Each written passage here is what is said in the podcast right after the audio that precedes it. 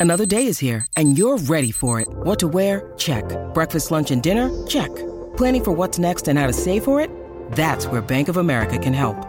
For your financial to-dos, Bank of America has experts ready to help get you closer to your goals. Get started at one of our local financial centers or 24-7 in our mobile banking app. Find a location near you at bankofamerica.com slash talk to us. What would you like the power to do? Mobile banking requires downloading the app and is only available for select devices. Message and data rates may apply. Bank of America and a member FDIC. Mother's Day is around the corner. Find the perfect gift for the mom in your life with a stunning piece of jewelry from Blue Nile. From timeless pearls to dazzling gemstones, Blue Nile has something she'll adore. Need it fast? Most items can ship overnight. Plus, enjoy guaranteed free shipping and returns. Don't miss our special Mother's Day deals. Save big on the season's most beautiful trends. For a limited time, get up to 50% off by going to BlueNile.com. That's BlueNile.com. With threats to our nation waiting around every corner, adaptability is more important than ever. When conditions change without notice, quick strategic thinking is crucial. And with obstacles consistently impending, determination is essential in overcoming them. It's this willingness, decisiveness, and resilience that sets Marines apart. With our fighting spirit, we don't just fight battles, we win them. Marines are the constant our nation counts on to fight the unknown. And through adaptable problem solving, we do just that. Learn more at marines.com.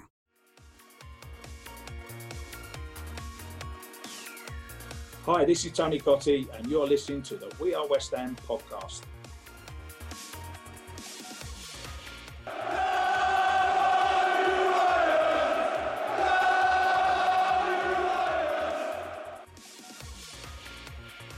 You are listening to the We Are West Ham podcast with me, Will Pugh, and James Jones. And this season, the We Are West Ham podcast is sponsored by Miriam Errington Conveyancing in Adelaide, South Australia. So if you are buying or selling a property in Adelaide, South Australia, or Australia as a whole, make sure you keep West Ham business in the West Ham family by giving Miriam a call or a shout. It's Miriam Errington Conveyancing for all your property sale and conveyancing needs down under. Well, who would have thought that West Ham United not signing a striker again after two years of trying to sign a striker who didn't really fit in our team would have come back to bite us in the backside? Well, I'll tell you what, I would have thought that. I'm Will Pugh. James Jones, my podcast co host, he would have thought that. Most of you listening would have thought that. In fact, most people who support West Ham in this country of England, where I live, in the greater British Isles, in Europe, indeed the Northern Hemisphere, actually the entire globe, anyone associated with West Ham United would have probably thought, hmm, you know what? Starting the season with only Michail Antonio, a converted right back, Divin Mubama, a teenager who's showing promise but yet to be proven, and then Jarrod Bowen, who's clearly our best player as a right winger, who can also play up front.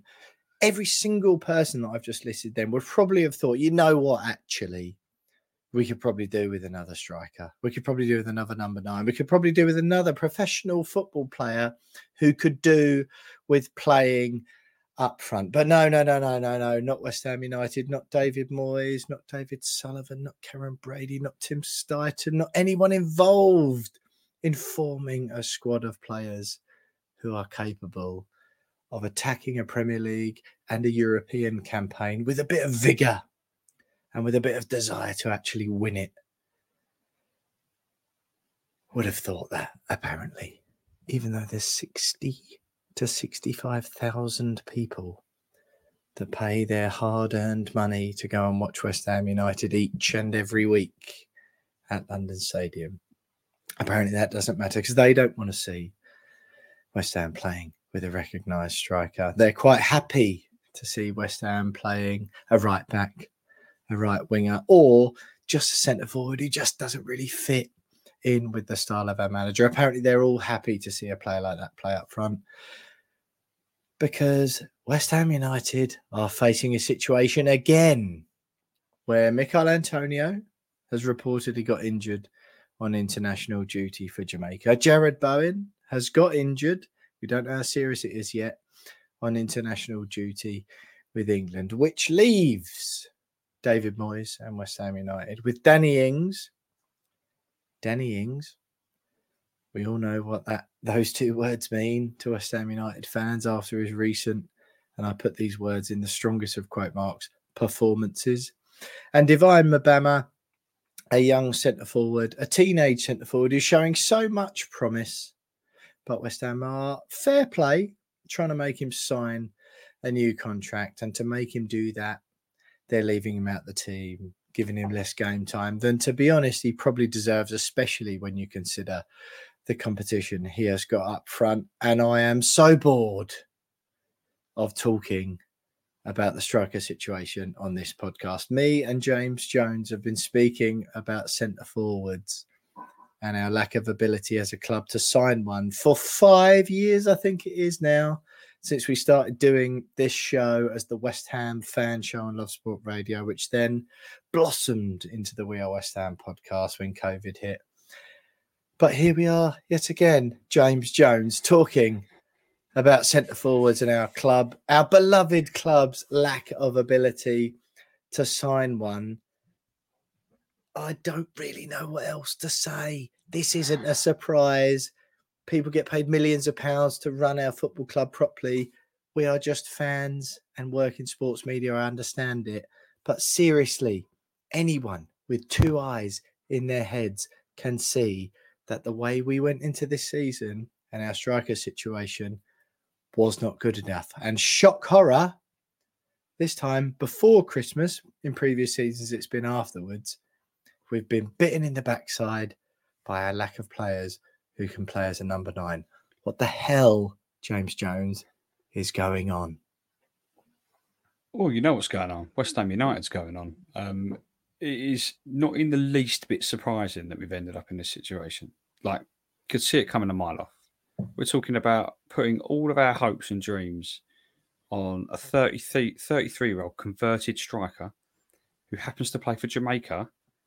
And we're relying on him to get through three international breaks before Christmas, playing for Jamaica. You know where they play? They play all over the place in Caribbean, Jamaica, I think. Yeah, yeah. South play, America. They're not playing international friendlies in Europe um, or World Cup or, you, or whatever. Dead rubber you know, World Cup European you know, qualifiers, yeah. Whatever, whatever they are. We know that three times before Christmas, if he gets called up, he's travelling five, six thousand miles. I mean, not his fault, by the way. Not his fault. Not his, not fault. his fault. No, we're not blaming him. blaming the club. They knew yep. what they were getting themselves into by not. And I don't think it's even the fact that there's an inability to sign a good striker. It's the refusal to sign a good striker. Because I'm, I'm sorry, but no club goes this this length of time without signing a, a, an effective striker, without having some kind of doubt as to whether they actually need to do it or not. Like I'm convinced that Danny Ings was just a oh the fans are calling for a striker, let's just bring one in sort of sort of signing. I think that's what it's becoming quite clear that that signing was that's what it was. Um, well, we we deserve to be in this in this position. Like we deserve. we don't. The fans well, don't. The fans don't, but the club does. Me and you don't. The fans, those don't. of the us fans... who pay high, hard-earned money to go and watch the, this team week club... in week out, do not deserve it, James. David Nor Moyes, have we for the David past Moyes five or six club, or seven seasons. David Moyes and the club deserved this dilemma that they're now in. Um, we I have read this evening that Jarrod Bowen's injury isn't um, as bad as first feared, and he, he may not miss any games, which is a result. But this is the situation oh, we're in. Me that, before I'd done that really elaborate introduction. But, but it's podcast. not it's not the point though, and it doesn't really doesn't really change anything. The fact is, is that we've pinned all our hopes and dreams onto a 33 year old converted striker um, for a season or for at least half a season, knowing his international commitments will take him, you know, five six thousand miles away three times in the space of three months, um, and expecting him not to get injured. We know how dodgy his hamstrings have been in the past.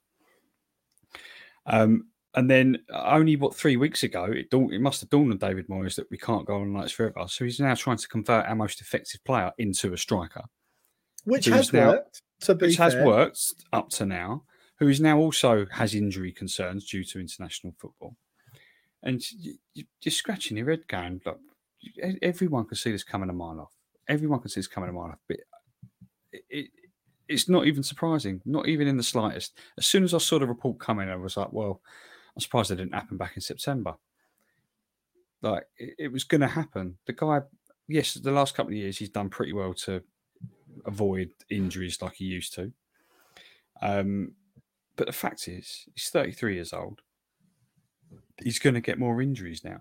He's not like, He also, especially when he's travelling developed an thousands of allergy to scoring goals. which obviously is is not ideal, particularly in the situation we're in. Now, if Jarrod Bowen does miss the weekend's game against Burnley, it's Danny Ings or Divin Mubama. And you know what the fans want? Fans don't want to see Danny Ings at anywhere near that starting 11. Like, Mubama must be sitting there rubbing his hands going, right, well, I've been waiting for an opportunity. This is the perfect opportunity to get on that pitch and show you what I'm all about Yeah. and and to and to, to prove that I am worth a little bit more money on this new contract that you really want me to sign potentially. Um, he must be sitting there going, "Well, if I don't get an opportunity now, I'll never get one, and he'll never sign that contract." Definitely. So this is this is an opportunity that if if West Ham really rate Mubama and want him to sign this deal, give him the chance now. And the, the only way he signs that new deal is if he plays football. Well, he's got a perfect opportunity to play football now. Put him on a pitch, see what he's all about. And if he if he flops, take take the contract away from him if if, if you have to. But at least give him an opportunity to to see that there is a route into that starting eleven, and see that there is a reason for him to sign that deal. Um, it's it's obvious what should happen. Whether it does happen or not, I suppose it all rests on whether Bowen's fit or not. But yeah, I don't know. I saw this one coming a mile off, mate. Um, and part me just, I'm kind of just shrugged my shoulders at it. It's just like, well, it was going to happen at some point this season. Like, it was always going to happen. Apparently, we've been linked with seven seven strikers ever since the news broke. Yeah. By who? Uh, one of which, one of which is Dominic Solanke, obviously. Uh, don't even Um, talk to me about so, that. So story. I, I'm, I'm sorry. I'm just, oh It's- yeah, great. Thing is, Yeah. I know, I know, I know for a fact that that is a that is a legitimate story. Yeah. The, the, another another goal shy. Uh, we've had Graham Nicholas on this podcast, right? Really esteemed journalist who's been uh, in and around Bournemouth Football Club for many years, like decades. Esteemed journalist, knows people, knows what he's talking about, watches Bournemouth week in week out.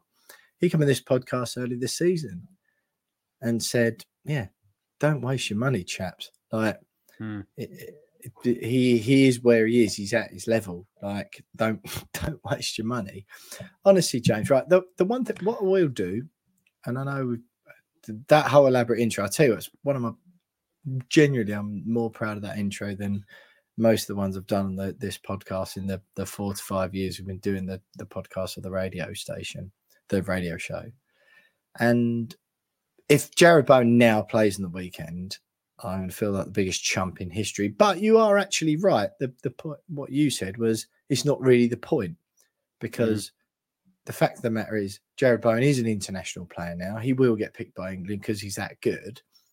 So therefore, But he's not a striker. Plan accordingly. No, you're you're right, and and that's why I think the crux of this is one thing I will say. Right.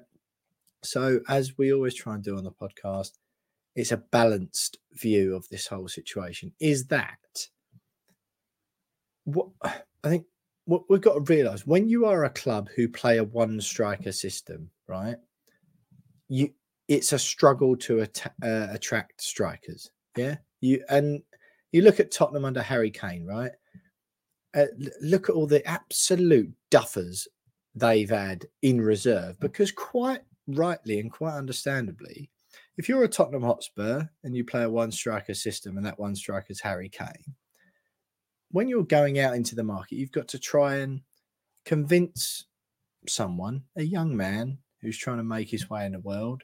And all right, you might be able to persuade him with money, but you basically got to go, well, yeah, we, we play one centre forward. So when Harry Kane's fit, Harry Kane plays. It's a slightly easier sell at West Ham.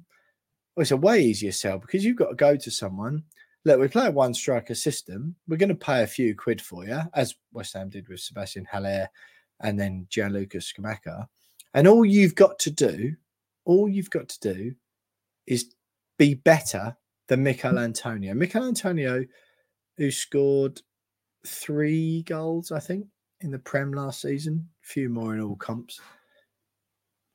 And that's all you've got to do. He's, he's, he's in his early to mid 30s. Like his best days are behind him, and he's not actually an out and out number nine. But what that man does is works his socks off for West Ham every time he puts a shirt on. Right, his ability might have deserted him a long time ago, but he works his socks off. He runs the channels. He bullies defenders where he can, and yeah, his his decision making and first touch might have gone. But all you've got to do, you've got to do the hard graft first, and as a younger man, you've got to then have a better touch and a, a bit more better decision making and all that sort of thing than Michail Antonio. And West Ham, whether it's West Ham's board, West Ham's recruitment department, you can't pin all this blame on Tim Steidten. But we, we've been unable to find someone who can do that. Like, and so I, I do give a bit of credit to David Moyes because it's a hard sell when you're a when you play a one striker system, it's harder to attract strikers. But now, what Michail Antonio is offering, it's not that much of a hard sell anymore. And I no. think, look, the the, the Scamacca and Haller didn't fit the system; they didn't work. And you go, all right, fair enough. You spent money, fair play for spending money. Because I'd rather you do that and get it wrong than not sign anyone at all, like what we've done this season. But look at the we, we we signed so well in other areas of the pitch. It can't be that difficult for a club like West Ham United with a financial might playing in Europe to have a scouting network to find someone somewhere, be that in the UK or abroad, who goes, you know what, they're physical, they're they can run the channels, they'll do the hard graft, and they've got all they need to do, all you need to do as a striker at West Ham is score 10 Prem goals a season. And as long as you're doing all the other stuff that brings other play, other attacking players into play or score goals as well in a David Moyes system, you score 10 goals a system and work your socks off. There must be, James, another centre forward in Europe who we can find, highlight with Steidten and any of our other scouting network, and then pay the money 40, 50, 60 million quid. We just signed sold Declan Rice for 105 and then pay him a proper contract and then put him up front and him be better. And then honestly, James, it's like Groundhog Day. It's 2023. I reckon you could dig out content from the We Are West Ham podcast from 2018, 2019, and we've had almost the same conversation as this. I've got fatter, you've got skinnier, we've both got a little bit less hair, but it's the same content and it's infuriating. When will it it's, stop? Hey, it's Kaley Cuoco for Priceline. Ready to go to your happy place for a happy price? Well, why didn't you say so? Just download the Priceline app right now and save up to 60% on hotels. So, whether it's Cousin Kevin's Kazoo concert in Kansas City, go Kevin, or Becky's Bachelorette Bash in Bermuda, you never have to miss a trip ever again. So, download the Priceline app today. Your savings are waiting. Go to your happy place for a happy price. Go to your happy price, Priceline.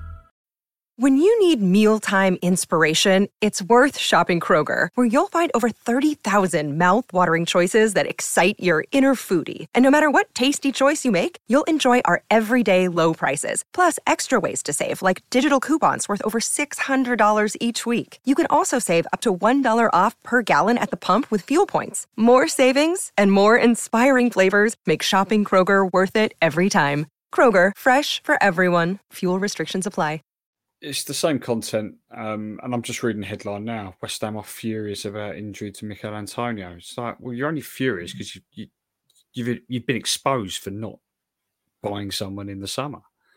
That's why you're furious. Like you, injuries to players in international duty happen all the time. Like this shouldn't be a surprise to the club. If like they're furious because everything's. What they're furious about?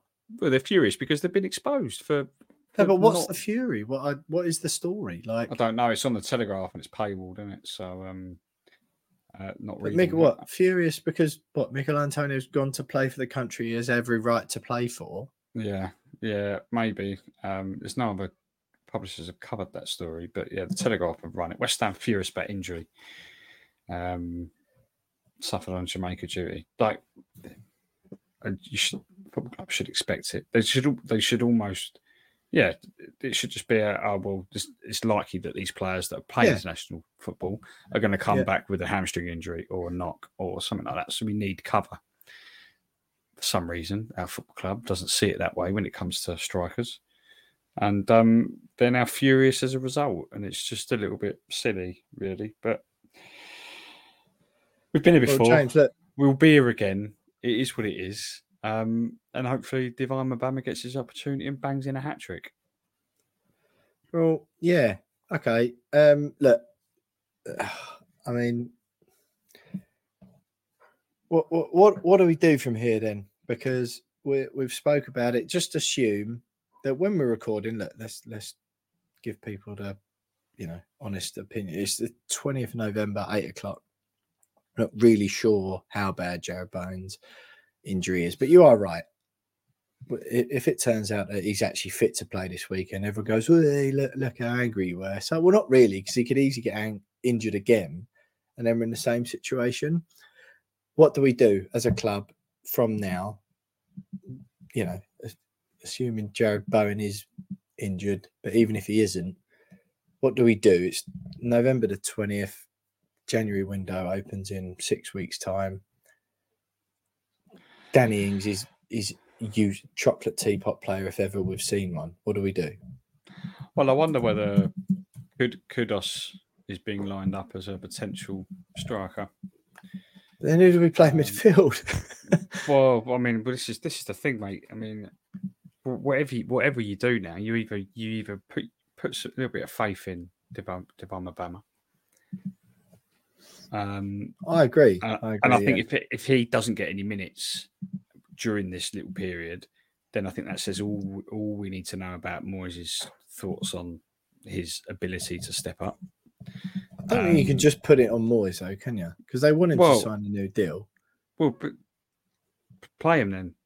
So, but if Yeah, Moyes decides no, not to play yeah. him, if Moyes decides not to play him, then I think this says a lot about what, Moyes' views on his ability as a, as a player to play in the Premier League.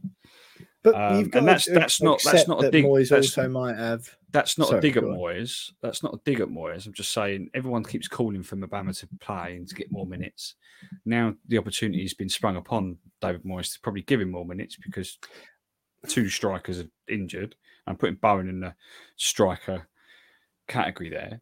Um, if he now doesn't get any minutes ahead of, or not even ahead of Danny Ings, alongside Danny Ings, because you know Ings is going to play now, then it says Yeah. it, it suggests that uh, perhaps perhaps David Moyes doesn't think he's ready or doesn't think he's good enough um, to take on that role. But I, but what what do we do it's now? not just on David Moyes, though, is it, mate? Like, well, he he's the one picking the team, got- right? He's the one. No, but you've team. got to acknowledge that, the, that they'll have meetings with the board, and you know whether it's Tim Steidten or the board or the people making the contract decisions, they'll have meetings, and he's going, look, you know, we're, the Divin Mubama's pushing for more money or he's pushing for a move away. Like, you know, he's asking for too much or whatever it is. The Moyes' quotes recently were, look, you know, along the lines of lots of players have made bad decisions before. There's obviously a club wide move trying to mm-hmm. make Mubama sign a deal at a certain level. Mubama obviously wants more than that. We saw it with Ngakia, we saw it with Grady Diangana. Like, I wouldn't be surprised if Mubama ends up in the championship. But so it's not just a 100% oh, if David Moyes isn't picking him, it's on him. There'll be other factors at play, won't there? There will there will be, but at the same time, like I said right at the beginning, you know, if you want him to sign this contract, then give him more minutes. Give him the game time. Like in the the day, if you want him to sign a contract, you must think he's pretty you must think he's worth a new contract. You must think he's good enough to stay at the club and remain in the Premier League um, and remain in the first team or in and around the first teams. If you think he's good enough, play him. Simple as that. And if you play I him, agree now, yeah. if you play him, then more chance he's going to go. Actually, no, I do want to stay. I do want to sign that deal. Yeah, and look, if, if, if we play him and he smashes it and he bangs in a few goals and he at least he's looking like he's trying and he's working hard, and even if he shows that he's not at that level quite yet, in the in the period between now and December, I definitely want Mubama to play right, you, or you play Kudus up front and then you just whack Ben right. But I think give Mubama a few games, give him a few games now. I mean, We're this, doing this, all right. right. We're We're, we're playing, we're playing Burnley on on Saturday. We've got the Yep. worst defense in the Premier League. Yeah. I mean, yeah, cats away from home, but there's is no better game. Declan Rice made his debut away at Burnley, There you go. no problem. Look what happened there. So like, there's no better game just to chuck Mubama into the deep end and go, "Go on, mate. Here's a Yep. Premier League start. Crack on. Show us what you and got." give him a run. Give him a run Here's to try and get used to it. and See if he's up to it. You know, you you're against the Premier League's worst defense this season. Yep. Go for it. Go for it. And then if he proves he's worth it, give him a you know whatever it is, give him a thirty bigger grand deal, a week deal that he's after. Like Yeah. uh, honestly, th- this is the perfect. In a weird way, it's the perfect time to give him a run out. Just quickly, James, as well. Um, you know, because out of the two of us, I apparently um, am happy to pay a Telegraph subscription. Uh, West Ham are furious amid fears Michail Antonio served, uh, sorry, suffered a long-term injury with Jamaica. Flying back to England for scans as concerns grow, he could risk them, uh, miss the rest of the season with damage to his uh, medial knee ligament. Went off late against uh, Jamaica against Canada. Sorry, Jamaica against Canada on Saturday night. Saw limping down the tunnel. Here's the crux: West Ham are understood to be angry because Antonio played for more than ten minutes after sustaining the injury, while they're also unhappy with the state of the pitch at Kingston's Independence Park. He'll return for tests, and there are hopes he may only miss up to six weeks. But the worst case scenario is Antonio could be absent for up to nine months. That's a John Percy story, a very, very esteemed journalist in the Telegraph. Listen, Antonio plays for Jamaica. He's going to play on substandard pitches. West Ham knew that. If he's played for more than 10 minutes after getting an injury, all right, you know, fair enough. There might be grounds for a bit of anger, but ultimately, it's not for West Ham to sort of act like this is a super surprise. The worst case, him being absent for up to nine months, is based on previous injuries that players have sustained to their medial cruciate ligaments. But it also says he may only miss up to six weeks. So take take it for what it is. And ultimately, yeah, if the, the only bit that West Ham are genuinely like fair enough to be angry about is if he played 10 minutes after he got injured.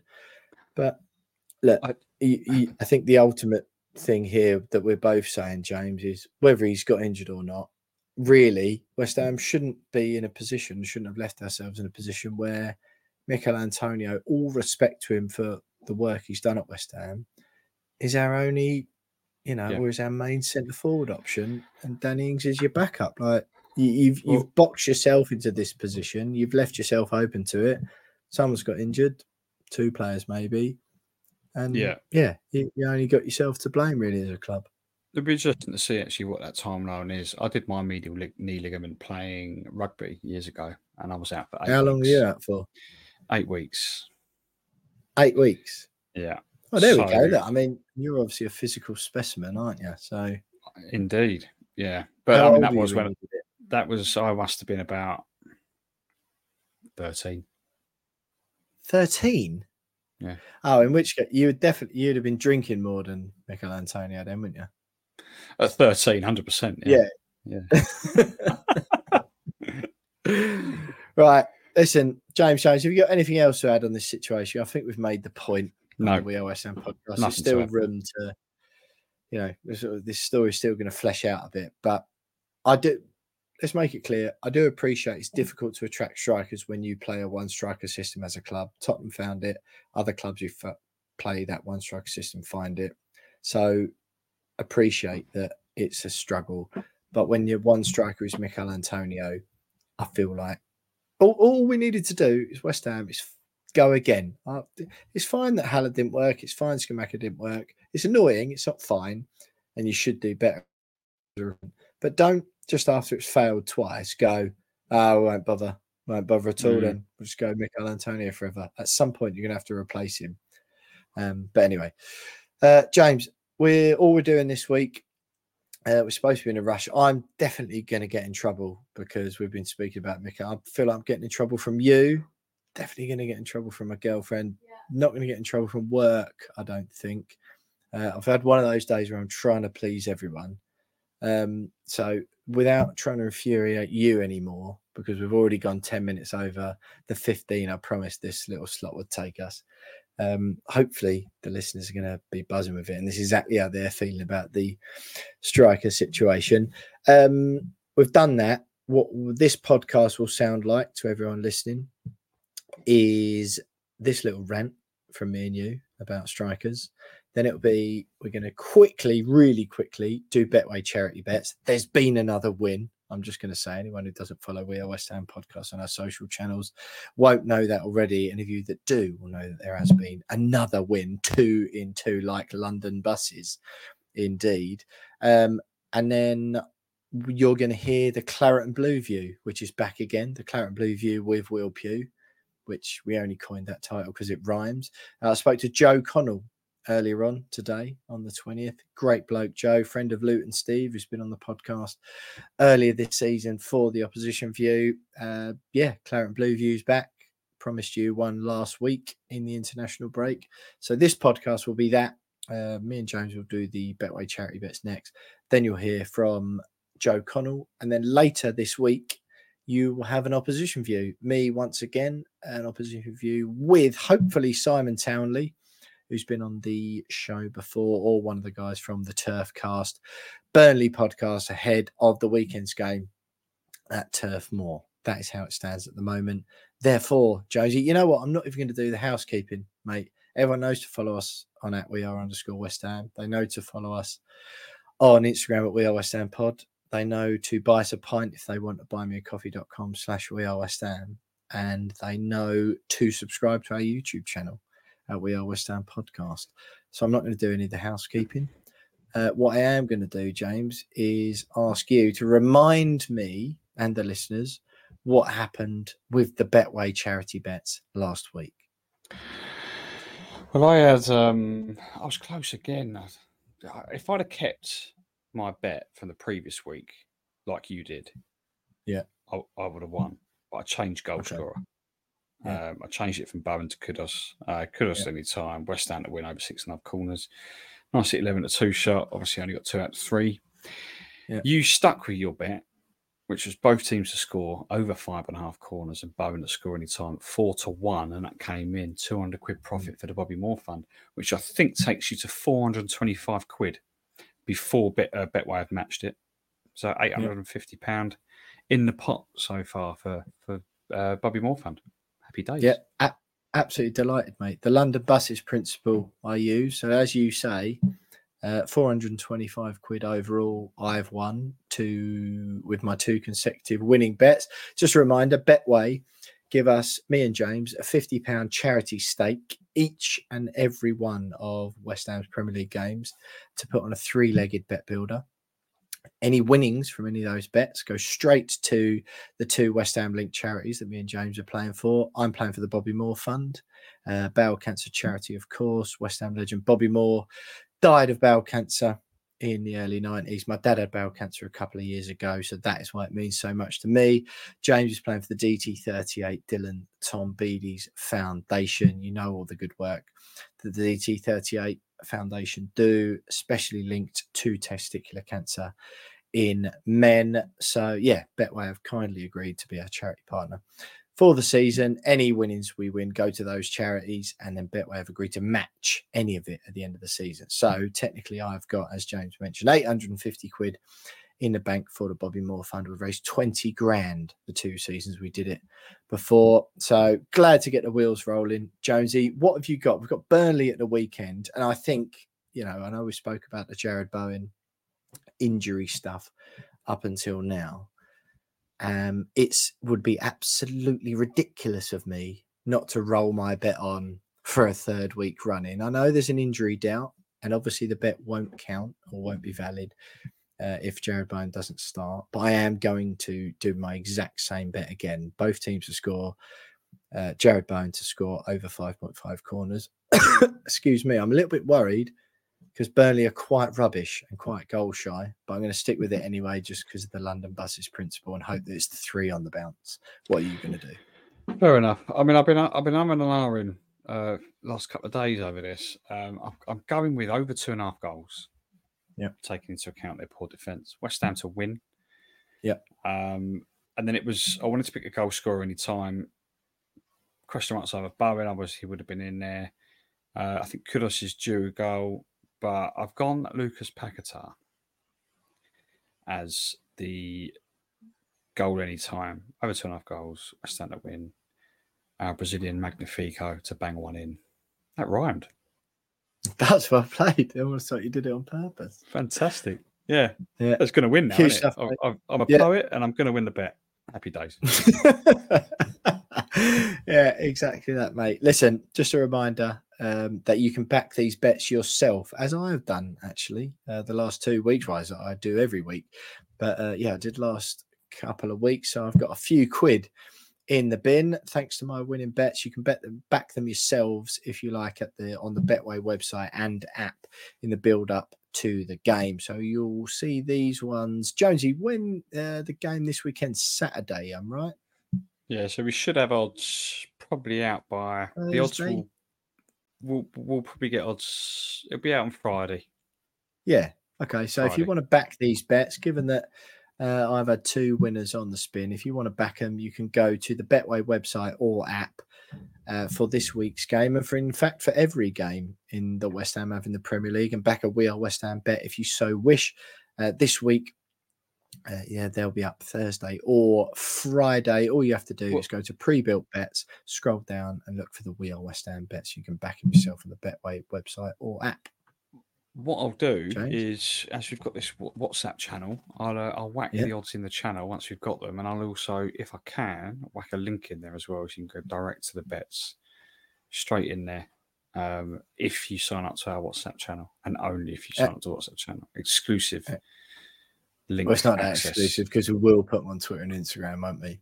Yeah, well, I'm not. I don't tend to put the link on Twitter. No, true. Yeah, fair enough. So oh, if you want the if you want the link, you can't be bothered to like flick through and find it.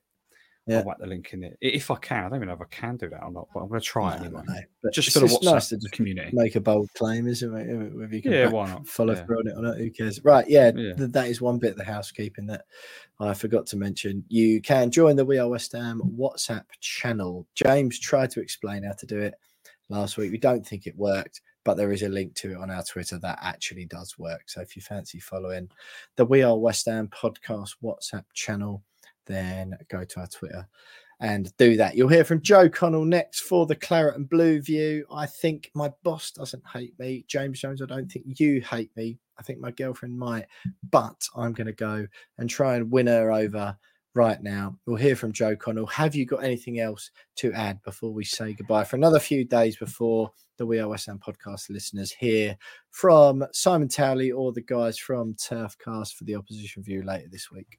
Nothing to add other than I'm glad the final international break of the year is done and dusted, and we're going into my favourite part of any football season: the fixtures left, right, and centre. Um, and yeah, I love this time of year. Brilliant! Can't wait. Happy days. Uh, you might not have been convinced that me and James love this time of year based on the absolute rant with which we kicked off this podcast, but we feel like most of the other West Ham fans up and down the country, all around the globe, all of you who listen to the We Are West Ham podcast, podcast even, are also fuming about our state of our ability of buying a centre forward. Anyway, thanks for listening, everyone. Loads coming up for the rest of the week. Thanks for holding faith and holding, keeping faith. Sorry, James, you know what I'm like with analogies. Yeah. Keeping faith with us throughout the international break. Don't forget West Ham are massive. Up the hammers. We'll speak to you later in the week.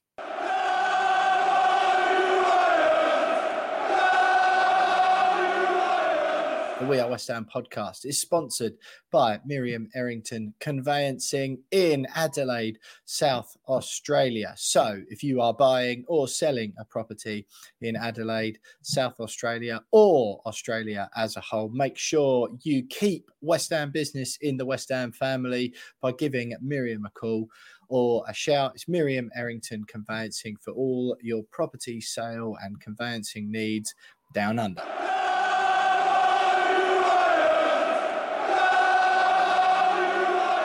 This is the Claret and Blue View back once again after a couple of weeks off because of the busy nature of West Ham's calendar. Now, European football is back. I'm delighted to be joined this week by a huge Hammers fan, Joe Connell. I got introduced to Joe via Luton Steve, who you all know on the podcast, of course, uh, an immediate cult hero among We Are West Ham fans for his appearance as the opposition view earlier this season. I've met Joe a handful of times now, always interested to hear his views on the club. Uh, Joe, great to have you with us on the show. Thanks so much for joining us on the podcast. Now, the last time I saw you, I think we are in my new favourite West Ham pub, the Outpost um, by Westfield, and I was relying on you to back me up in an argument with. A, to be fair, one of the drunkest people I've ever seen, and uh, B, someone who appeared completely incapable of taking on any facts and information uh, which might have changed his opinion on David Moyes. I assume uh, you have a, a, lot of conversations like that. Yeah, well, you know, to start with, thank you so much for having me on, mate. Um, it is an honour. I know it might not be as glamorous as Dave Charles, but I'll try. I'll try and offer a bit of insight. Um, yeah, no. So yeah, my mate James obviously had a few, few too many beers, I think, and uh, you know, me and you are big Moisey boys, so he's, coming out with some uh, some questionable opinions, and um, yeah, I think we had to put him straight, really, didn't we, for a little bit? It, it, it's certainly very much like that. Yeah, yeah. listen, listen, mate. I mean, it, it's been it's been great doing this segment on on the podcast this season. It's, it's something new to the podcast for this year, just to get a bit of a, a, a fresh perspective and and a new view on things for for me and James. Really, we've sat across each other a bit on the radio on the podcast for five years now, um, and we both basically know how the other one's going to feel on most situations. And you know, I think the listeners have got an idea of who we are, uh, and it's it's nice. It's it's really refreshing to me to sort of hear a different voice and um, different perspectives on things from West Ham fans as, as well as fans from the other team where we've been doing the opposition view for a while. Um, from your point of view, Joe, just firstly, we'll get into a bit more of the, the nuts and bolts of it later on. How do you feel it's going at the moment um, for for West Ham? Yeah, I mean, on the whole, mate, I think I think it's all good, really. Um, you know, to be ninth after the fixtures that we've had opening the season. Obviously, we've had to play Chelsea, City, Liverpool, Villa away, which is so tough. Brighton. Um, yeah, and that was a great scout, wasn't it, Brighton? Yeah. Um, and I think obviously, you know, our Europa campaign's gone really well. I think away at Freiburg, we were fantastic. Um, you know, obviously the Olympiacos away game was a bit tough. Me and you were there, weren't we? Yeah. And um, you know that that wasn't too good, but on the whole, brilliant. Um, and obviously our League Cup run, you know, beating Arsenal three one. Obviously, we've done the most West Ham thing ever and drawn Liverpool away, which is going to be tough. But you know, I think they've got they've got tough games either side of our game. I think they're playing Man United and Arsenal, aren't they? That's it, mate. Yeah. So um, hopefully they'll rotate a bit, and we just got to go for it. Um, but no, on the whole, I think I think it's been good. I think you know ninth place after them fixtures is brilliant. Um, our run gets a little bit easier now in December. I know the fixture congestion will be a bit tough. Obviously, with what we were talking about off camera with with Antonio and, and Bowen's injuries, we don't know the extent of Bowen's yet, but it looks like Mick could be out for about three months, couldn't he? Yeah. So it's you know fingers crossed. yeah, well, uh, so yeah, I mean, it will be interesting to see whether he uses Divin and you know whether Ings gets more run outs, which would be a bit worrying. But criminal that would be, yeah. It is, yeah. But I mean, yeah, on the whole, mate, I'm happy. I'm happy with it so far. Yeah, exactly, mate. Yeah, I, I, it's good to hear. Obviously, I think you're you're probably it's fair to say uh, cut from a similar cloth to me as far as supporting West Ham goes now, as far as your views on the club, as far as how long you've supported West Ham for, and your match going. And Tix, talk to me a little bit about your your West Ham journey. It's like the first question I ask for most of our Claret and Blue views. Just just let us know a little bit about how you got into the the Hammers, what your sort of experience of supporting them has been like for most of your life. Have you always gone to games, home and away, what it's been like, and then sort of what what, what it looks like for you now. Yeah, sure, mate. I mean, um, I come from a West Ham mad family, really. So um, growing up, my dad, he's you know he's been a season ticket holder for what about thirty odd years now. So he used to take me, and I've got an older sister. Um, so her first game was probably in you know Billy Bonds era, early nineties, West Ham. Um, I started going when I was about eight years old. I remember my first game was League Cup against Oldham, and we lost one 0 Which sort of what year was that? 2002, I want to say. Right. So I Yeah. think it was Roeder. I remember, you know, our team was like Defoe, Di Canio. I think we put out quite a strong side, and we still, still lost. yeah. that sort Yeah, of. Uh, set me up nicely for the next, you know, 16 odd years later. Um, yeah, that's the thing. yeah. Where did you Um, grow up? Yeah, so I grew up in Barkingside in East London. Oh right, okay. Um, yeah, so you know, it An actual East Ender then. Yeah, yeah, sort of, mate. Yeah, so it was pretty easy to get down to Upton Park. Um, you know, because my dad had that season ticket, he'd kind of alternate between taking me, my sister, my uncles, all of you know, my whole family of West Ham basically. Um, and my, you know, my grandma, my granddad used to have a season ticket in the '60s, those halcyon days. Bobby Yeah, yeah. Moore. Um, and yeah, it's just it's just kind of been passed down to me for better or for worse. And um, you know, as we'll talk about a little bit later, I think David Moyes has, you know, aside from Ron Greenwood, probably been the best manager in our history, really. And I feel so privileged to have got to have really got stuck in and, you know, and been a fan throughout this period. And um since we made the move for the London Stadium, I've had a season ticket myself. So yeah, I kind of, you know, although I do miss Upton Park, I, I think of London Stadium as our home now, really. And I think, um, you know, after those European nights we've had there, it sort of cemented its its place in history, West Ham history. Yeah. So Yeah, and, and listen, mate. You know, I, I've said it to plenty of people before, and uh, not that I, I I- don't at all think badly or judge anyone who doesn't like the London Stadium and doesn't go because of that. I've got no qualms with that whatsoever. But I think the choice we were left with as fans, because none of us voted on the move, was well, you know, you if you hate that much and you don't go, then you don't you know you don't sort of have a football club anymore you don't get to do a thing that you love and it i i totally agree with you. I, I just think that some of those nights we've had there have been amazing genuinely spectacular you know enjoying games sevilla at home particularly even chelsea at home early doors before the european stuff come. I, i'll always remember some of those games there because mm. i just think automatically celebrating like that and 60,000 West Ham fans singing instead of 35,000 is you know, amazing and and I I agree I think the the stadium is only as good as the people in it and the football that's being played anyway just it was at Upton Park definitely. but I, I just yeah I, I, it was a case would I rather West Ham be playing at Upton Park still in a bigger more you know a refurbished version of it yeah probably I would Yeah. but they're not so it's just a choice to from my point of view like to not keep banging on about it and to make the best of it because otherwise I'll just be miserable forever and I wouldn't have a football club to support so yeah, um yeah, I- no, I I, of make- completely agree. I do make You're right on that. Yeah, mate. I've, I've, I like to do this when everyone mentions their first game. West Ham v Oldham Athletics, 6th of November, 2002. So almost 21 years ago to the day, just over 21 years ago. 1 0 to Oldham. Uh, Uriah Rennie, League Cup right, was the ref, League Cup third round, 21,900 at Upton Park. How's this for a lineup?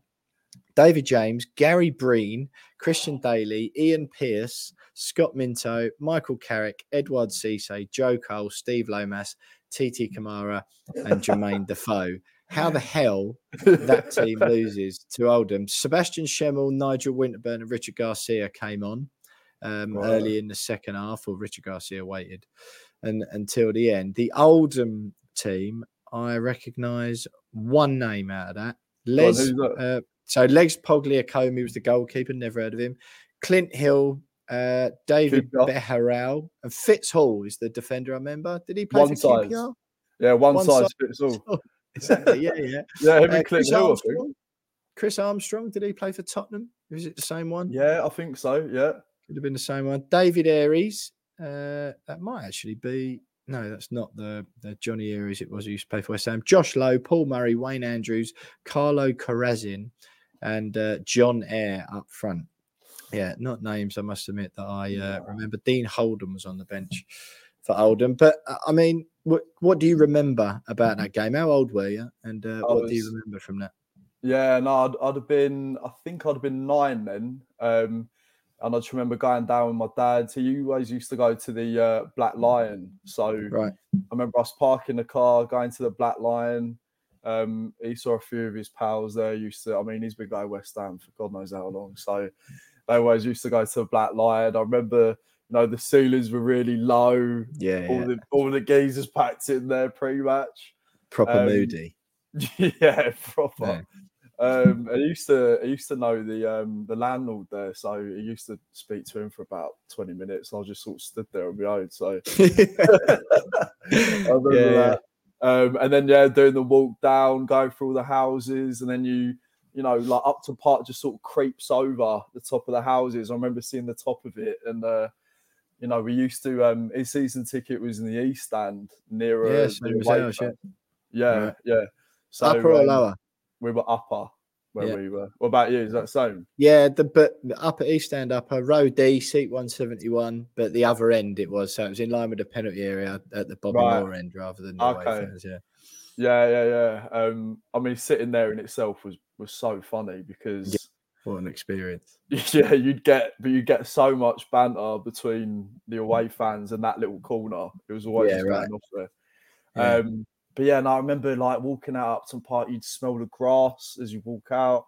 Yeah. Um, you know, all the burgers on Green Street. You know, it was it was special. It was like it was a little cauldron, wasn't it? Yeah. Um, and then obviously we turned up with a uh, partnership of Jermaine Defoe and Titi Camara and then lost 1 0. So that set me up, like I said, for the next uh, 16 years or so. Yeah, yeah, yeah. Did you did you sort of because I can't I was too young really to I didn't have any agency over whether I went to West Ham or not. I think my first game in 1997, I think it was. I think I was five or six. Right. Um, yeah, and I, so I didn't have a choice really. It was just I was there, and I, I, I sort of vaguely remember it. Um, did did you sort of feel at that stage you were desperate to go back, or because I think it was fair to say most people would be like, "We lost one 0 to Oldham, mate. Why the hell did you carry on going?" Yeah, no, that's a good question, really. Um, I did, I did because it was kind of part of our identity as a family, weirdly. Yeah, Like, that makes sense. Yeah, like I remember um down our road where we used to live, there there was like a new family that moved in and they put a big Tottenham flag on a flagpole.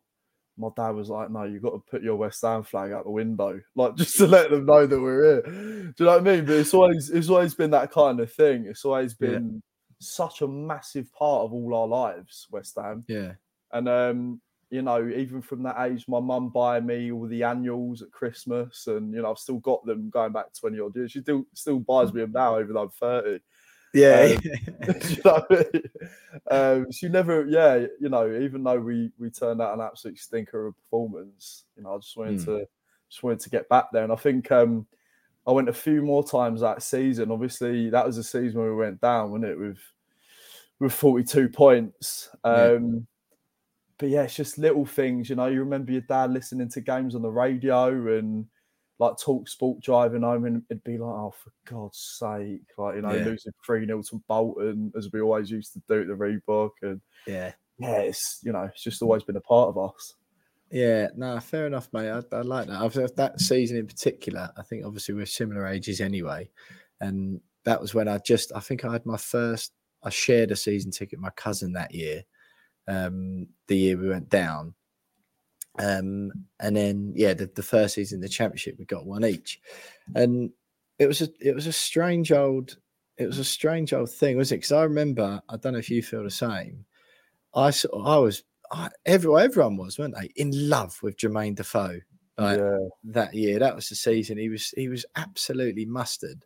Mm. And uh, I know West Ham weren't and we're unlucky to go down, but it was an it was you didn't really realise at the time, obviously.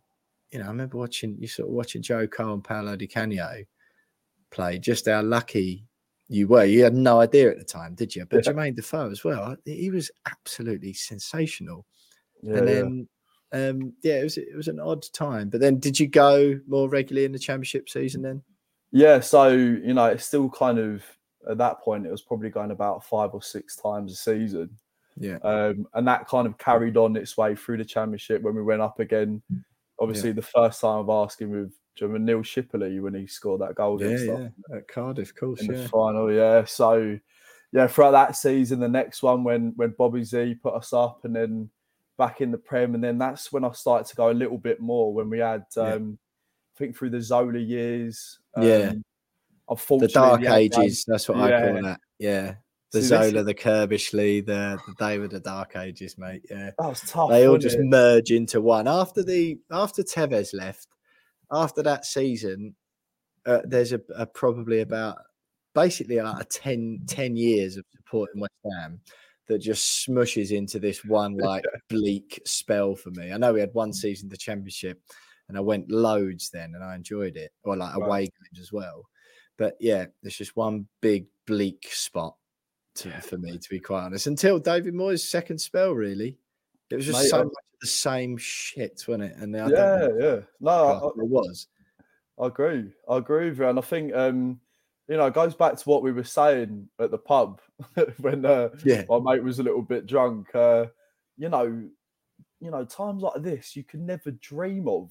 Like No. when we were- when we were watching, you know, Radoslav Kovac under Avram Yeah. sort of can't play a ball five yards. You know, Yeah. we were just absolutely pathetic. But Yeah. now Moises made us into a cohesive unit, and I think another testament to that is we we always used to kind of be everyone's second team. You know, like oh, little old Yeah. West Ham, like you know they're you know play good football, but they don't really bother. But we'll always beat them. Yeah. Yeah. but now we're like, you know, we're a proper side, and I think he's brought that pragmatism, Moyes, in. He's completely changed the ethos of the football club. Yeah. and you know, No, I quite agree, mate. I quite agree. Um, what what does what, what does it look like for you now then supporting West Ham? Um, you still live up sort of around that way and get to London Stadium. Where's your seats? That sort of thing. Where'd you drink before? Yeah, yeah, yeah, mate. So um, I've had a season ticket now for uh, for three seasons. That's my own. So I haven't been sharing with my dad. Yeah. Um, I'll go with my mate Ross, who um, originally the season ticket was his dad's, and he his dad stopped going, so I bought him out basically. Um, and I go with pretty much all my family, um, lots of my dad's friends that he's been going with for years. We all go together.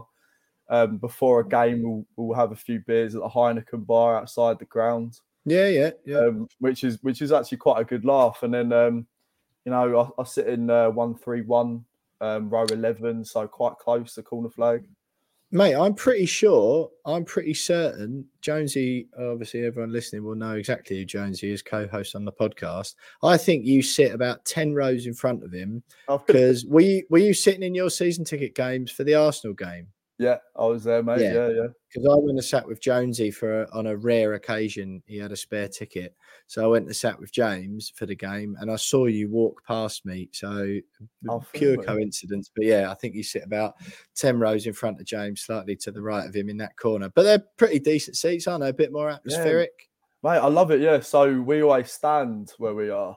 Um, And, you know, the atmosphere, obviously, it's, you know, not kind of chicken run Upton Park levels, but it's um it's still brilliant. And all the people we sit around go every week, and it's so nice because you kind of, you know, you make new friends and, um, you know, it's so good because every now and then my, one of my dad's lot has a has a spare, and my sister's starting to go a little bit Yeah. more again now. So she's had two kids.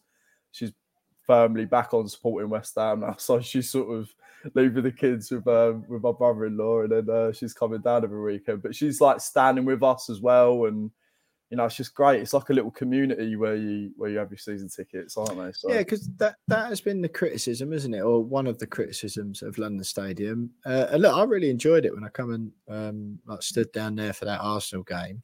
But one thing I sort of found is that you know, and I, and I do find it generally these days is that I, I don't know that, that, that I was really disappointed that Arsenal game you're beating Arsenal. We're in a bit of a tough spot anyway. I sort of expected and hoped and wanted the entire stadium to be buzzing. I mean, mm. you're where you sit. There is a little pocket of sort of atmosphere there, and it seems there's a few sort of dotted around the stadium now, rather than obviously before you had the Bobby Moore lower, then you had Chav Corner at Upton Park, and then the little bit in the uh, the East Stand as well, like you mentioned and mm. everyone would sort of join in off of that. But it all seems a little bit spread out now, and and frankly, a lot of people who I find just care less about the football and about West Ham, and it's more just a nice day out to mm. go and mm. watch some Premier League football, have a hot dog, and a lot. I've got nothing against that, but I just feel you used to go to Upton Park and really feel like you were part of something.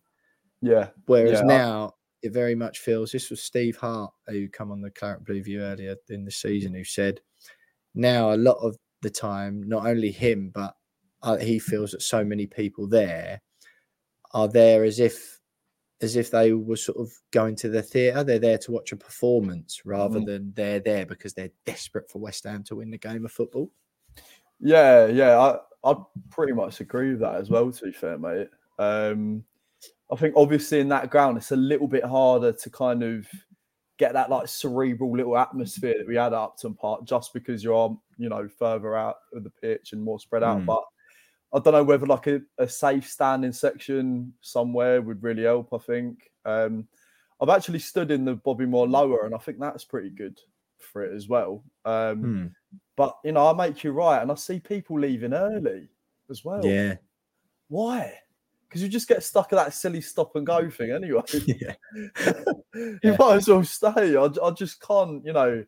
And I think you're right. But then is that because of the expectations now that under Moyes, like they've, you know, people. I, I, honestly think, mate. I, I, think it's that it's it's a combo of a. It's a it's a bit of a you know it's a bit of a ball ache to get out of there sometimes, but b.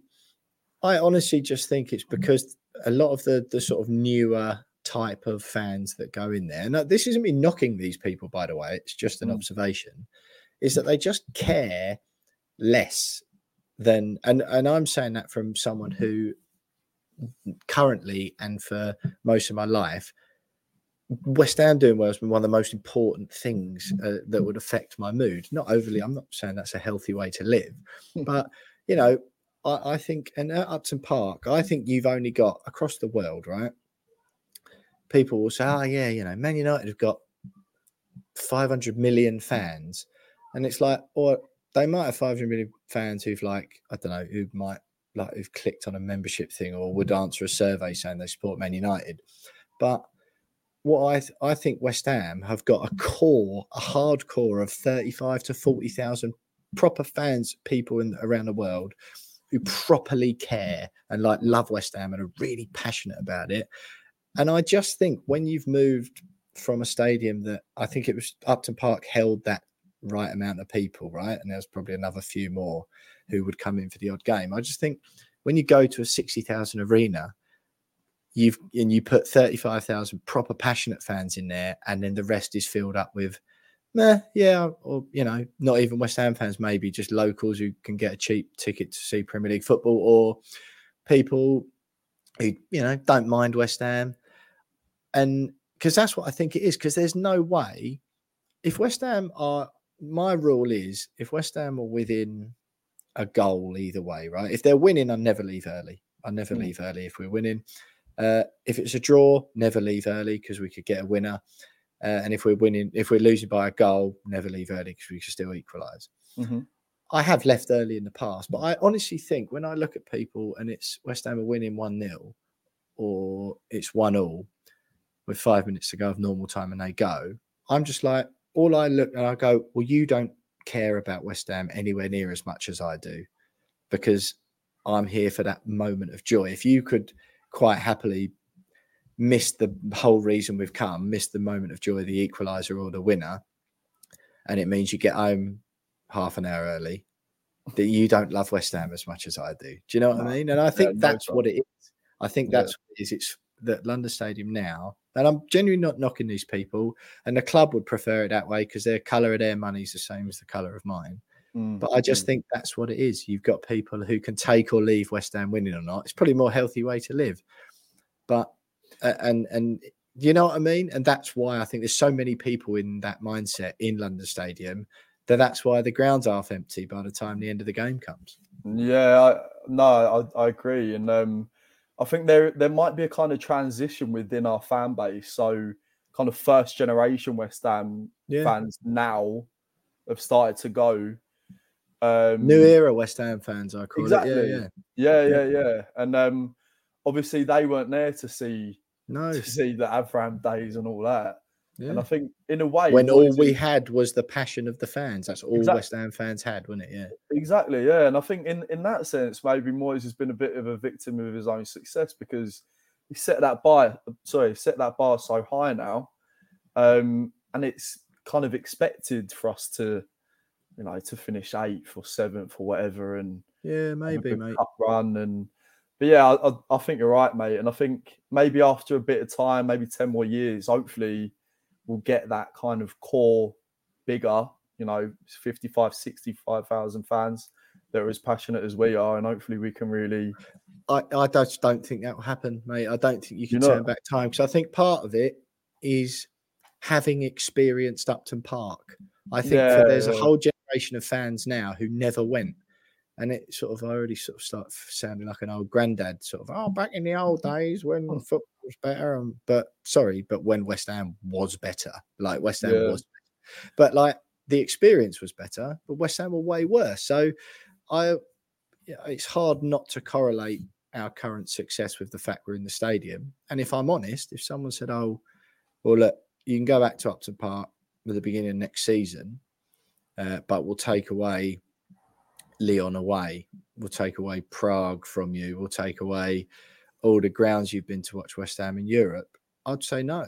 yeah, I- definitely. I, I honestly would. So uh, it, it's just different. And I do think for me, it's just important to accept that it's different, Mm. not dwell on the negatives because that's adding no value to my experience of supporting West Ham all my life.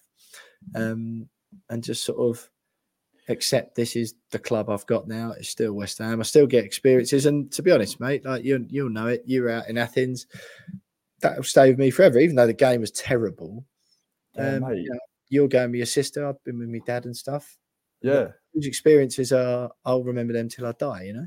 Yeah, definitely. And I think it is that give and take thing. You know, obviously we did lose that that uh, kind of us and them mentality when we left Upton Park because I Yeah. think it was such a such an horrible place for away teams to go, and it was our and little- home fans, to be fair. yeah, Yeah, no, yeah. you're right. Um, but yeah, as you say, like you know, Seville and Lyon, Frankfurt, Olympiacos, like Prague, like these Yeah. are just, you know, if you told me this would happen ten years ago, I'd have been like, no chance. Yeah, yeah, yeah. Um, and you know, you know, I guess as you say, that success has come with the stadium move. So, you know, I've got no regrets really. Anyway, mate, let, let, let, let's move on because we've done nearly half an hour or whatever on, on just your experience of supporting West Ham. I want to talk about some topical stuff a little bit more. Um, news coming out uh, as we're speaking, it's the 20th of November, which is Monday. Um, news come out Jarrod Bowen hasn't travelled with England to North Macedonia because he's got what's described by Gareth Southgate as a small injury that he says won't be too serious.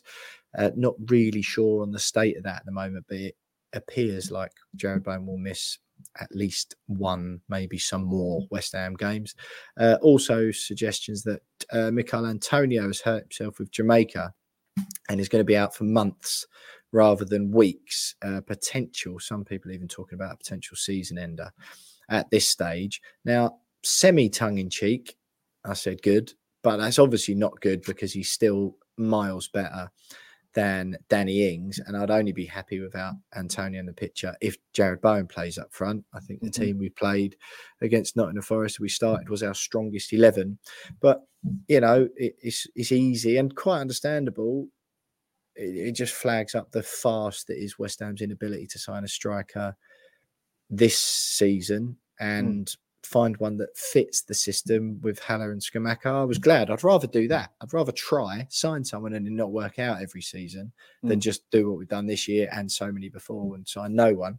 What do you make of that whole situation uh, with Bowen and Antonio? Where do you think that leaves us? And and talk to me a bit about the the striker situation. Yeah, I mean, well, first, mate, with with the striker situation, I think our talent ID for that area of the pitch is just bizarre. Um, you know, even when we went back in, sorry, when we got, I don't even know what talent ID is, but I agree with you already. yeah, no, just but you know, someone to fit Moyes' system basically. Yeah. You know, if you're buying a striker like Gianluca Scamacca, you need sort of runners off of him. You, you know, Scamacca's never running channels. He's never, you know, going to get stuck in like Mick does, hold up the ball, bring others. You know, he's, he's not that kind of player. And I thought we'd have learnt our lesson with with Haller, um, but we did exactly the same thing, which I just find utterly bizarre. Um, I see that we're we're kind of looking at Solanke again. Um, yeah, Bloke's I- allergic to scoring goals, and West Ham are looking at him. yeah, um, and then obviously Stidens, you know, outlined a few. I think it's that Adams from Montpellier that he's looking at. I haven't seen anything of him, but apparently he's more suited to playing in a you know one up top system. The way that Moyes plays, you need to be a grafter up there. Yeah, a Um, scrapper. Yeah, Exactly. Yeah, yeah, yeah. Um, but it yeah, wouldn't mean- hurt if you've got all those skills and can put ten goals in the net every year, would it? Do you know? No, hundred percent, mate. Yeah, um, but I think you know if Bowen's injured, I mean that's just a, a ridiculous blow, isn't it? Mm. Um, I think this season he's been arguably our best. Well, he has been our best player, I'd say. Um, Definitely, yeah. and I think with with Kudus playing on the right now, um, Bowen's doing well down the middle. Uh, that's just it's such a big blow. And I, I mean, I know what you said earlier, but I'm a I'm a bit of an Antonio fanboy. I love Mick. Hmm. Um, I know Even now, Well, I think he, he started the season so well, you know, with a goal at Brighton. Um, do you not think he was, he Well, was no, playing? well I, I just? I think I think we've probably got different ideas, and I appear to have different ideas among about mo- than most West Ham fans about what a striker doing well looks like is. Like a striker doing well for me, obviously, it's playing well and bringing others into play, but scoring goals is quite important. How I would best describe Antonio is our least shit striker. And Divin Mubama, I don't include Mubama in that, but you know, he's just way less bad than Danny Ings is, which is saying nothing. It doesn't mean he it doesn't make him good, does it? He's swapping with Yeah. Ollie Watkins any day of the week, or even Evan Ferguson. Yeah, yeah. I- mean, them two players especially, I'd agree with. But I think if you're a striker in a Moyes system, you're a bit of a sacrificial lamb at, at you know most of the time, in the sense that Antonio has scored goals for us, though. Sorry to interrupt, but he has scored goals before, hasn't he? Like, yeah, yeah, yeah, yeah. I, I'd agree. that's what I'm saying. you. Ten goals a season. What did he score Yeah. last year? Three in all comps. Yeah, last year was poor by his standards. I think the most he's hit in a Premier League season is 10, isn't it? But like Yeah. goal contributions would be about 15 at his best. Yeah. But um, you know, I think we just look rudderless without him up top. Uh, Before we played Bowen up front and we were experimenting with Kudus on the right. Um, I mean that system's working really well, as you say. Forest that that lineup's probably our, our best starting eleven now. Um, but you know, as you put it, I think with with Mick being out, I mean Danny Ings is not a is not a Moyes striker, is he? Like at all. No, Um, no, and and- no, definitely not. no, and it's just that's just not going to work. So having both Antonio and Bowen out, you know, it's it's you know it's terrible really for us going. to be forward. honest, mate, look, I'm a big David Moyes fan. If he persists with Danny Ings after this, he's signing his own. He's signing his own uh, exit papers, Yeah, in my yeah. opinion. I love David Moyes, but anyone with two, sometimes football fans are, are guilty of, not all the time, to be fair, but I certainly am sometimes of sort of you sort of think, oh, oh, what do I know? I'm just a fan. I'm not a multi-million pound manager. In this situation, anyone with two eyes in their head can tell that Danny Ings is, he, at best, at, if I'm being kind, he's just a really bad fit for West Ham's system. If I'm being a bit harsher, he's completely past it and nowhere near good enough to be playing the Premier League. I honestly think it's probably a bit of both. I think he could probably add value to a team who play to his strengths more. Mm. Um, but he looks overweight. He looks like he doesn't care. His confidence is shot and it's on the floor because it's hmm. Moyes keeps trying to shove that square peg in the roundest of holes. I think it's I think it's insulting to fans. I think it's criminal that he I don't think he should ever play for West Ham again. I think part of being a good football manager and being a successful club is also highlighting when you've made mistakes, being ruthless. Danny Ings hmm. should be nowhere near that team. And I know there's more to it with Mubama about trying to get him to sign a contract. But if you're him, I'm going, well, if you don't think I'm better than that bloke, then no wonder I don't want to stay. Like you obviously think really, really lowly of me if you don't think I'm better than Danny Ings. Yeah, no, I, agree. And um, you know, my mate's a, a big Villa fan. I remember watching Villa a lot. You know, towards the latter end of Ings' tenure there, and I thought he was awful then. I mean, you could tell his legs had completely gone. Um, obviously, he scored them two against Forest. Do you remember when we were looking a bit precarious last season? Yeah. But then I think they were his were they his last goals for the club. Like it's just I think it's like 35 games or something like that he's played without without a Mm. goal. Um, so yeah, if you're Divin, you're thinking, you know, what's what's the point if he does persist with Ings? Um, I just I just hope he doesn't because I think Mubama looks like a real good fit for for what Moyes how, how Moyes likes to play his football, and I think he'd do really well for us. To be fair, Yeah, Um, I've got no qualms about people who say he's not ready yet, or like David Moyes. I, I, I think it's totally fine to the, to say that Mubama needs a bit more time to develop, genuinely. And I think send him on loan to someone in the middle of the championship, and then you know might you might have a, a diamond there in a couple of seasons. So I understand that, but what what what would you do now then? So if we assume we uh, we don't know how bad Bowen is to be fair, but assume he's out for a few weeks, what do you do in the meantime? Because I don't want to go to West Ham and see Danny Ings start a game of football. no, no, we can't do that, mate. I think for right now, I'd probably I'd go with Alvarez and Ward-Prowse in the middle. I'd have Paqueta in the ten. I'd put Kudus out wide on the right. I'll play Mubama if I'm honest, and then I mean this this spot at left wing. It's kind of like we're we're flogging a dead horse, isn't it? Really, with with every option we've got for Fornals, Benrahma, and Cornet. I mean, I'd probably try Cornet there, Mate, I would. I couldn't agree what- more. what we got to lose? Like, I mean, you know, Benrahma is is kind of, I mean, he's just he just looks a shadow of of the player that had a bit of and like ingenuity about him last season, a spark. There's just nothing really there. Fornals looks disinterested now. I'll go and give uh, give Cornet a go. I think you know it's the it's the best we could do right now. But I think you're right. I think if he does persist with Ings up front, he's just you know he's onto a non-starter. Yeah, then then I, I totally get it. You know, I'm forever fighting his corner against our own fans, basically, which Yeah, is frustrating. but yeah. yeah, but I honestly have got no no. If he if he plays starts Danny Ings the next few games, I'll go well. You've you've done that to yourself, mate. If he then gets sacked or doesn't Mm. renew his contract, I'll go well. That's that's on you. Like, uh, there's no defending that.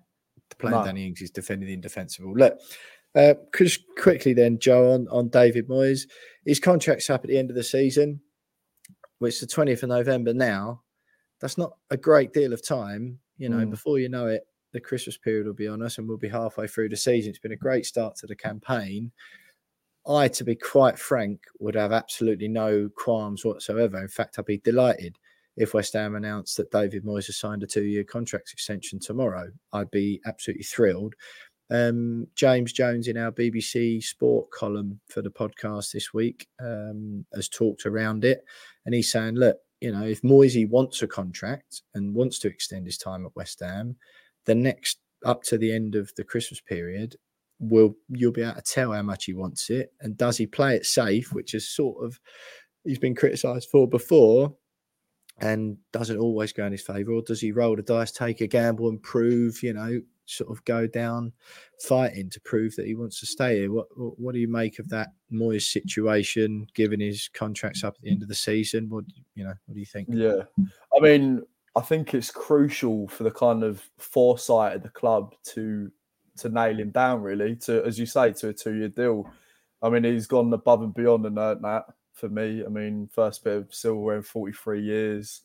You know, you and I think going forward, looking at the January window, which I think is crucial, if this news about Antonio is to be believed that he'd be out for three odd months, we need to get strikers that will fit Moyes' system. I think that the transfer policy has been too kind of in between. I know that there was reports of him and Steidten not agreeing on targets and stuff like that, but I think if we were to give Moyes a two-year deal now, there'll be a clear sort of plan of the, the type of player that we'd want to sign going forward because they'd be playing in in Moyes' system. And I think it's crucial, mm. really.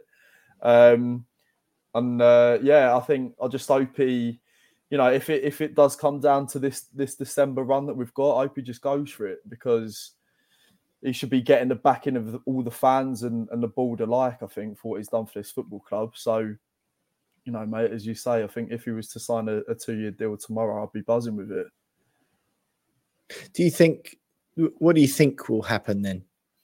Because well, I, have sort of it's only really come onto my into my sphere really. We've obviously mm. mentioned it before, but it's getting to the time now where you don't want to let this sort of thing go too long, do you?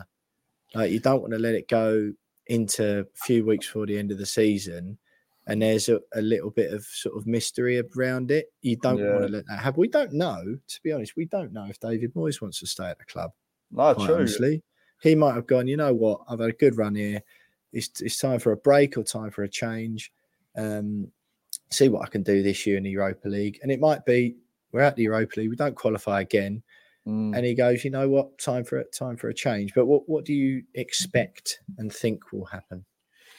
I mean, worryingly, I expect our ball to kind of flip flop in between, you know, what to do with him, which is, you know, what they've done on big decisions in the past. Um, and I think they might just leave us in limbo a little bit, which is very worrying. I could see them kind of waiting until, you know, to see if we get European football again next season before making a decision. But mate, that's that'd be that'd be May before you know, know. that. I think that's too, you can't. That's too much instability. I think. I completely agree, mate, and I find that really worrying. But honestly, that is what I think they'll do.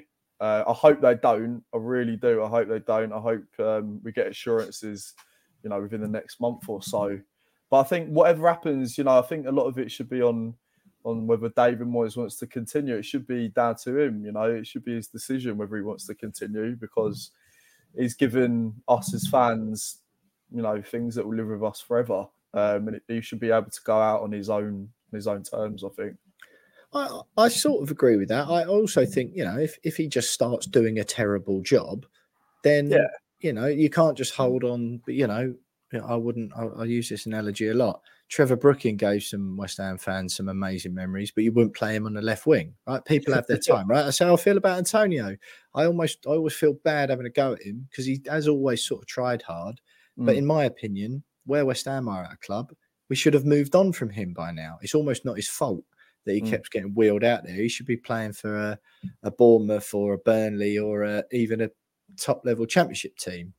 Um, so I, I'm not really of the view that because of what Moyes has done before, too much you know, but it's, it's still very recent and we're still in Europe. In my opinion, he's yeah. still doing well. So I Definitely. don't understand how and why there's even debate over it. But um, yeah, I think the club need to do something one way or the other. Listen, Joe, it's been absolutely brilliant having you on the podcast, um, to joining us for another Claret and Blue View.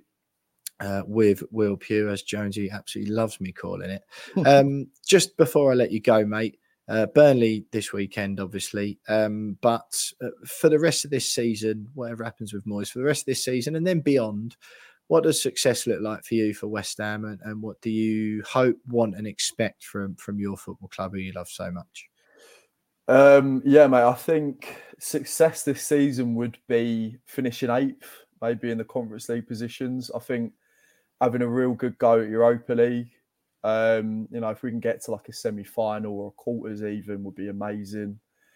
Um, I think having a good go at the FA Cup, I think giving Liverpool a good run in the League Cup as well, maybe getting to the semis, and then you know, who knows what can happen after that. Just having a good run in in uh, in all the cup competitions that are available to us, and you know, if we you know if we do finish sort of mid-table, I think that's okay, but you know, as long as we give them them a good go. But I think getting European football again next season is crucial to to retaining a lot of key members of this squad and also attracting um, you know some other players, whether that's with Moyes or without. So for me, just re-qualifying for Europe, whether that's Conference League, Europa, whatever, would be a massive success this season for me. Yeah, I totally agree, mate. I totally agree. Listen, Joe, it's been absolutely brilliant having you on the We Are West Ham podcast for the first time. Really appreciate it. And you, uh, I think uh, I need to I need to find someone. I need to find a passionate Moyes out uh, fan to have on this because the last couple of guests I've had, I don't know whether it's because lots of people just aren't idiots on Twitter who are just there for clout, mm. or mm it's just people think that I'm just getting people on who agree with me on particularly on David Moyes, but also on Said Benrahma and Michail Antonio, which are my pet peeves these days. But look, I, I I love supporting West Ham at the moment. It's it's really enjoyable. I can I can tell that that you do too. And I think the more people I talk to, the more I air my views, the more I am aware that it's people of our generation, mate, and a bit older perhaps, who've watched us be crap for most of their life that uh, that think the way we do. Quite honestly, it's way more enjoyable because you're not just fuming and angry all the time like a lot of the Moyes Out Brigade are. Exactly. But um, listen, mate, I've got a lot of respect for you. I know you you spend a lot of time and money supporting our club, just like so many other fellow fans. Uh, I know I saw you out in Olympiacos, of course. Didn't know you were there until I bumped into you and your sister at the airport. Um, yeah. But I know you'll be there if we get through to the knockout stage of the Europa League. And uh, yeah, I shall be with you too. Uh, really, really enjoyed having you on the podcast, of course. Thanks to Luke and Steve for setting out. Just quickly, mate, what do you think the score is going to be then this weekend against Burnley? I'm going to go for a 3 1 West Ham win.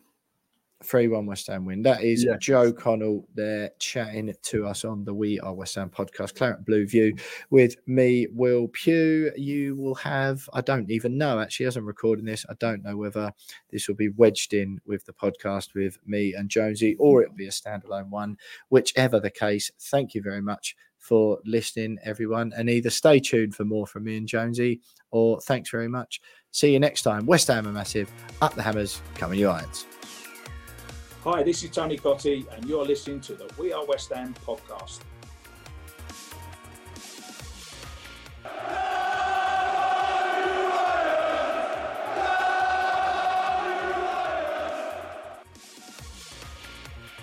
The We Are West Ham podcast is sponsored by Miriam Errington Conveyancing in Adelaide, South Australia. So, if you are buying or selling a property in Adelaide, South Australia, or Australia as a whole, make sure you keep West Ham business in the West Ham family by giving Miriam a call or a shout. It's Miriam Errington Conveyancing for all your property sale and conveyancing needs down under. Sports Social Podcast Network.